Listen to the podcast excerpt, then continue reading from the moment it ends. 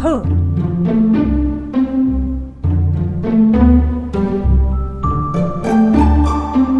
Hello, one and all, and welcome to Shall We Read a Poem? I'm Russ, And I'm Lauren. and we're back in our studios, such as they are, Right, living rooms, essentially. living rooms. Yes, not too long ago, you were in this very spot I know, it was nice. I had a great time. and walked away with how many nuts? I don't know, but several pounds and a hundred dollars ish worth of nuts. Man, if you ever want to know what a hundred dollars in nuts looks like, we can just ask Lauren. They were very expensive nuts. They were very expensive nuts. You have new kittens. Yeah, I have two new foster kittens. They showed up today. Uh, they look like they're under three months, so they'll do fine. So, do Uh, these kittens have names? No, I haven't named them yet. They just arrived less than an hour ago. Something is moving behind you. Oh, that's Minerva. Oh, it's Minerva. I, I, I just saw like a tail go by. No, these kittens aren't very friendly yet. They're hissing and growling at me. One of them has tortitude, as I would say. Are they hissing and growling at Minerva? No, they like Minerva. Excellent. She's a she's a good little scamp to have around. She is. She really is. She helps keep the kittens in line. Well then, what are we talking about today? I was, well, I don't know when this episode will come out, but we're close to Halloween. So I was thinking enter this deserted house. Oh, cool. Please walk softly as you do. Frogs dwell here, and crickets too. Ain't no ceiling, only blue. Jays dwell here, and sunbeams too. Floors are flowers, take a few. Ferns grow here, and daisies too. Whoosh, swoosh, to it, too. Bats dwell here, and hoot owls too. Ha ha ha! Hee hee hoo hoo! Gnomes dwell here and goblins too. And my child, I thought you knew. I dwell here, and so do you. And it has a drawing of a dilapidated Victorian house. I always liked this poem when I was a kid, not least for that illustration. Yeah, it's fun. It just looks like a classic ghost house that you would find in an older neighborhood.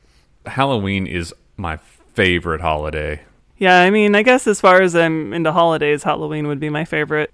Now, th- this was picked simply in mind of the Halloween spirit, or is there a larger force at work here? It's mainly because this is the time of year to read it. It would be weirder at other times of year, wouldn't it? Halloween is all the year. we, need, we need a Christmas carol, but for Halloween. Yeah, that's Um, Fred. He just dresses like Spider Man all the time. Well, I mean, uh, around here, it's hard. Like, it's hard to tell whether someone's wearing a costume or not. Or maybe they just dress like that all the time. I think one of the funniest things I ever saw in Portland were two people dressed in alien outfits, like having the great old, greatest old time on a tire swing. Now, were these, when you say alien, are these like the H.R. Giger Yeah. xenomorph? Or, Yeah. wow. Yeah. Having a That's great old time. I know it was pretty great. So, what are you doing for Halloween this year? Are Halloween festivities back in swing? Kind of. I'm I'm nervous about it. Uh, I think I'm gonna go do karaoke, and because uh, because I didn't really decide whether or not I was going to do Halloween until last minute, I'm probably gonna do Jack from Animal Crossing. Because all you really need to do is have a pumpkin head and a purple robe, and you're good. Now, being someone who has not played any Animal Crossing, uh, is Jack a pivotal NPC or anything? No, he shows up on Halloween, and that's all. does, he does he offer up prizes or anything, or just Yeah, he turns offers up? prizes. He demands candy, and you give, and he gives you like recipes to make decorations and some costume items and things like that. This game is so wholesome. Like that's Yeah, it really is. aggravatingly wholesome. And Jack is not very spooky looking. In fact, the probably my costume will end up spookier than he is.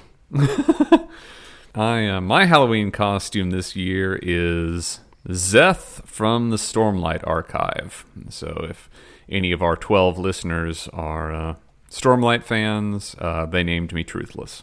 Szeth is named Truthless. Tr- truth, not toothless. Truthless. Truthless. That's his. Uh, that's his title. When the uh, he he's the very first POV character that you get in the novel. Uh, well, there's a interlude that does uh, that opens the book that doesn't make very much sense until you get further in, and then the first big chapter belongs to uh, Szeth, and you see him assassinating a king. Regicide, I'm not spoiling nice. anything. It's it's literally the first chapter of the book. So this is a, in in this poem. This is an interesting haunted house because it's not all scary stuff. Well, it's not really. It's just the deserted house. It's not necessarily a haunted house, except for It's- there are gnomes and goblins. Based on the uh, based on the imagery, it sounds like he could be describing a house or a forest. Right. It's true. Well, yeah, maybe. Well, no, I was. I don't think it's a forest. I think it's a house. No, no, no. I, no, no, I think it's definitely it's it's Well- definitely a house, but the but it evokes you know True. sunbeam and ferns and all like that. Right. Well, it's so dilapidated. It's sort of you know, nature is recovering and overtaking the house. Nature is reclaiming. The Mm-hmm. dolphins have returned to the canals of Venice. So when it says, "My my child, I thought you knew. I dwell here, and so do you." Who is the speaker, and why does the child also dwell there? Oh, commonality of magical experiences is what I take away from it. It's like everyone has the mysterious place, be it the house, be it the backyard, be it the tree, be it the imagination. It's like this is this is a place where the magic and the mystery happens, such as it is. Yeah, Shel sort of saying, uh, "I still have an imagination." And so Um, do you. Yeah. Although it could be more sinister. It could be like, well, you walked in here and now you live here six months of the year because you ate some pomegranates or something. But I don't read it like that. Like I don't think it's a sinister oh, welcome No. to Hades kind of a thing, but No, I mean, I, I, don't, did I, love the. I don't think and, so either. But And I don't think I gave enough love to the, to that, that shady pomegranate reference. Hi, now you belong to shady. me. Ah, damn it. yep. For the whole year? No, just half. Oh, all right. not enough So I was looking Greek up mythology. the huh? I said not enough love for Greek mythology. Oh, you know. So I was uh, looking up the history of haunted houses, uh, looking at this poem, and I really wish there was some sort of distinct history that was like, oh, so there used to not be haunted houses, and then there were, but not really. Like over a long period of time, people have been making spooky places. And, and being like, hey, come visit my spooky place. Is that t- tell us more? most of the examples people give when they're talking about the history of haunted houses are fairly recent, like 19th century or so at the earliest. But we've we've always had like places that were somewhat forbidden and for one way or another that are assigned to the other world and the afterlife and for some reason or another. What do you suppose the difference is between a place that is considered holy and a place that is considered forbidden, or is it kind of two halves of the same coin? Well, a lot of holy places are forbidden to some people. Like you have to be a lot of holy places you have to have some sort of special designation to enter. But there are very few places where it's like this is just no. Absolutely no. I almost want to link this in the show notes. I saw a video yesterday. M- maybe you've seen it too, but it's one of those human interest stories that they do on like local news. And whichever reporter, I suppose, draws the short straw, they uh, filmed this poor reporter going through a haunted house. And she clearly did not want to, but it was just, you know, here, here's your five minute piece that you've got to, you know, a job's a job and it's so wonderful to me to watch the professional de- because when you're on camera and you're a news reporter everyone has that professional demeanor. Mm-hmm. And i love when that slips. Like like, when that demeanor just sli- and with her she holds on and holds on and holds on and every new scare and every new monster and every room she passes through that professional demeanor just slips a little bit more every single time. I kind of want to link i kind of want to send it to you right now. All right, I'm curious. You're already laughing about it. Yeah, I'm already laughing about it. All right. All right, we're gonna try to help you out. Okay. There's someone behind you, so just keep moving forward. The actors back. are really excited about the fact that she's losing her just- shit. Very. Alrighty. Well, um, Oh, this poor lady. She's not having a good time at all. well, um, not having if you all, you know, do decide to come out. I know they have to film, but there's entirely too much light in this place. Oh, she just gives up. She just turns her back to everything and like Nick is gonna hides. rescue you. Lena, text us. Text us to let That us know That human you're okay, response all right? is is so cute to me where it's like I can't see it, so now the danger has passed. Yeah. well, I mean, she knows that I mean, I, she knows that it's not real, even though her like fight or flight response is going crazy. So she knows that if she just turns her back to all of it, that she can't see it, and also no one, probably no one's going to hurt her. What's your experience with haunted houses? I love them. I love haunted houses. Uh, I haven't been in quite a while, but um, not the. There's kind of that new movement of like the extreme haunted houses where like they throw like viscera and things on you, and like there's an actual threat of bodily harm, and you have to sign all kinds of waivers and things. Um, but not that kind of thing. But as far as like people jumping out and scaring me, I love that. Yeah, I mean, I think I have a soft spot for the really hokey ones. Um, when I was a kid, I would go to Rehoboth Beach with a family friend Auntie, who would take us onto the Haunted Mansion, which was a fairly well-known haunted house in located in Rehoboth Beach, and it was really hokey, but I was really young, so it worked pretty well. And I, I have I have a lot of nostalgia for it, and want to go back someday. I wonder if they've updated with the times and if it would I hold hope up they to your didn't. memories. I hope they didn't. I hope they just kept it cleaned and maintained and didn't actually update anything. I hope it's exactly the way I remember. in uh, outside of Dallas, there is a Renaissance fair uh, called Scarborough Fair, and I love it. And when I lived in Dallas, I went every year. And then in fall, they take the grounds of the Renaissance Fair because there's all these structures that are already standing, and they turn the whole thing. They just hang cobwebs and bats and things, and turn the whole Renaissance Fair into a Halloween theme park. And so in the spring, it's Scarborough Fair, and in the fall, it's called Screams. Oh, is it just like several haunted houses, or is it like a large maze? Th- or th- there are many haunted houses. There's a maze. There's creepy people wandering around. But picture like the atmosphere in a Scarborough Fair, where like you have freestanding pubs and games and things. Mm-hmm, mm-hmm. And so like you're walking through it, and so you can have your turkey leg over here. You can get your beer over here. Then you can go to this haunted house. Then you can come out and go do this maze, and then you know do the test of strength hammer throw, and then go into another haunted house and that kind of thing. That sounds pretty fun. It is. It's it's it's quite a lot of fun. Awesome. Well, I guess I should. Uh, I guess I should look at my poem, shouldn't I? Mm-hmm.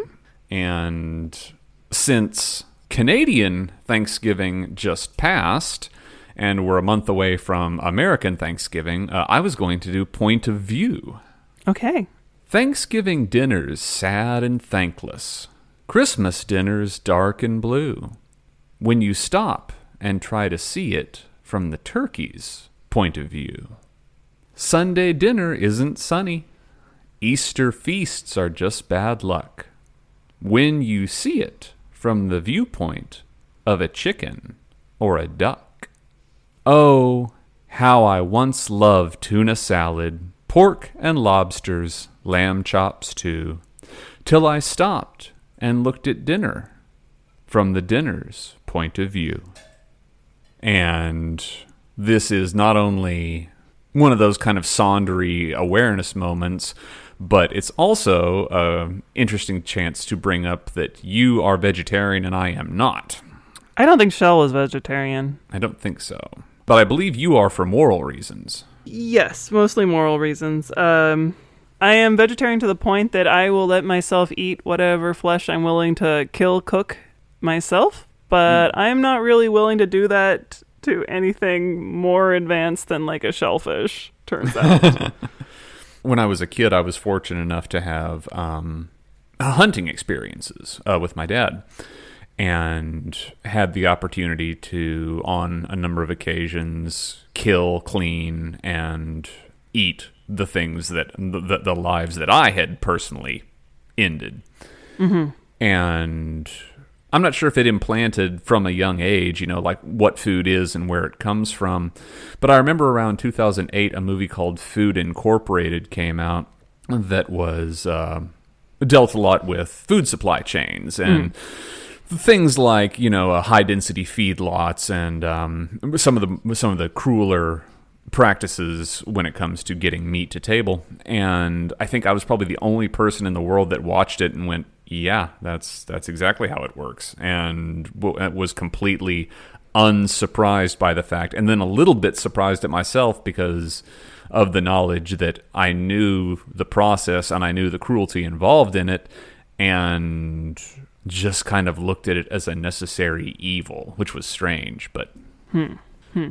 Well, I mean, facing it is important. I, I mean, I, for me, I don't object to other people eating meat so much as I feel like people should actually have some recognition of what it means. And my my reasons for being a vegetarian are several. Which is one is the moral, which is that uh, I don't like the idea of killing these animals, and I don't need it to live. So I'm not going to. Another is environmental. I mean, I do still eat animal products like eggs and milk, and so that's somewhat of a you know, you know, it's somewhat hypocritical to say, but I mean, the impact, especially of cows on the environment, is awful. And so, by not eating meat, I am in so- I'm not participating as much in the environmental destruction. Another one is like you know some some health things like I get a lot less, you know, like artery clogging fats from not eating particularly beef and the, I guess the last one is it's a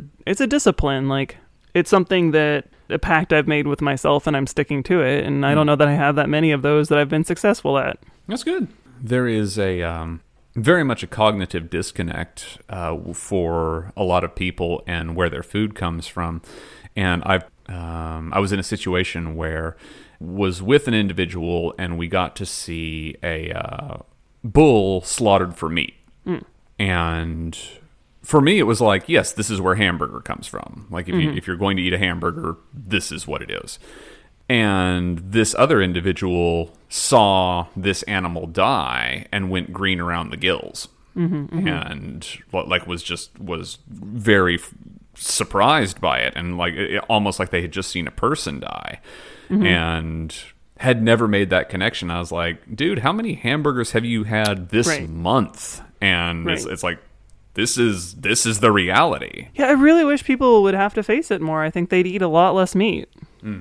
I mean, I, I don't think that it's that being vegetarian is the necessarily the healthiest diet for everybody, but you know, people don't need to eat meat at every single meal. Like cutting down on meat would really do a whole lot of good in so many ways. Now my brain has run away with me and now i'm thinking like what if I, what if i could volunteer to be eaten after death? That would be a strange thing wouldn't it? Where it's like Well, you know, take a wagon across the United States and get stuck in a snowy mountainous area, and there you go. oh is it are, are we doing too soon with the donner party? Or the brazilian football team? I mean, there are there are a lot of different examples where people have had to eat another person for one reason or another.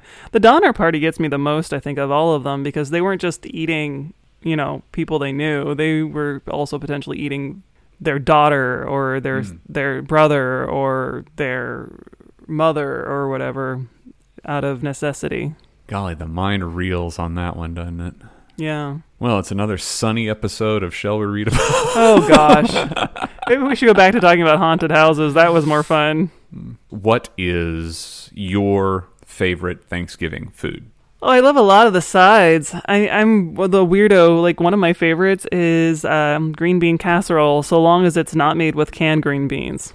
oh i love a green bean casserole Yeah, I like mashed yams a lot. I don't really love necessarily candied yams. They're sweet enough as they are. They don't really need a whole lot of sugar and fuck marshmallows. I am going to have to strongly disagree. I too love yams, and candied yams are. Well, I was going to say sucking an angel's dick, but I probably shouldn't say that, should I? well, you just did. I suppose you could take that out. Just Did Well, I always say that like that just plain gin is like going down on a Christmas tree. oh yum, good old Christmas tree dick. I also really like stuffing if people are willing to make it vegetarian. Oh, and pumpkin pie. Oh my pumpkin gosh, I love pie. pumpkin pie. I love it so much. Pumpkin pie slays. Oh, it's so good.